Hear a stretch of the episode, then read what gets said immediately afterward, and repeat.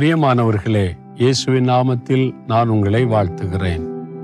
நாம் இயேசுவோடு கூட நடந்தாலும் சில சமயத்தில் சில பிரச்சனைகள் நம்மை சூழ்ந்து வரும்போது என்ன செய்யறது எப்படி செய்யறதுன்னு தடுமாற்றம் வருதில்லை நான் கூட ஊழிய பாதையில் சில காரியத்தில் இது என்ன செய்யறது இந்த மாதிரி காரியத்தில் எப்படி செய்யறதுன்னு தடுமாற்றத்தோட ஆண்டவர்கிட்ட போயிருக்கிறேன். ஆண்டவரே நீங்கள் என்ன சொல்கிறீங்க எனக்கு மாதிரி பிரச்சனை இதுலேருந்து இருந்து என்ன பண்ணணும்? அப்படின்னு சொல்லி. அப்போ ஒரு அழக ஆலோசனை கொடுத்து தேவன் அற்புதமா என்னை வழி நடத்தினதை பல முறை என் வாழ்க்கையில அனுபவித்திருக்கிறேன்.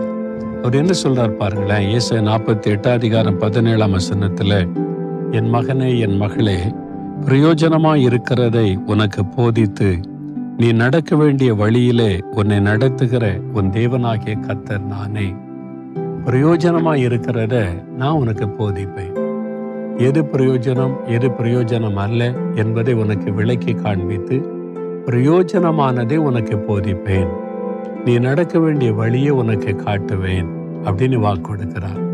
இன்றைக்கு சொல்றார் ஏன் பயப்படுற? என்ன செய்யறது? எப்படி செய்யறது? என்ன தீர்மானம் பண்றது? தெரியலேன்னு கலங்குறீங்களா?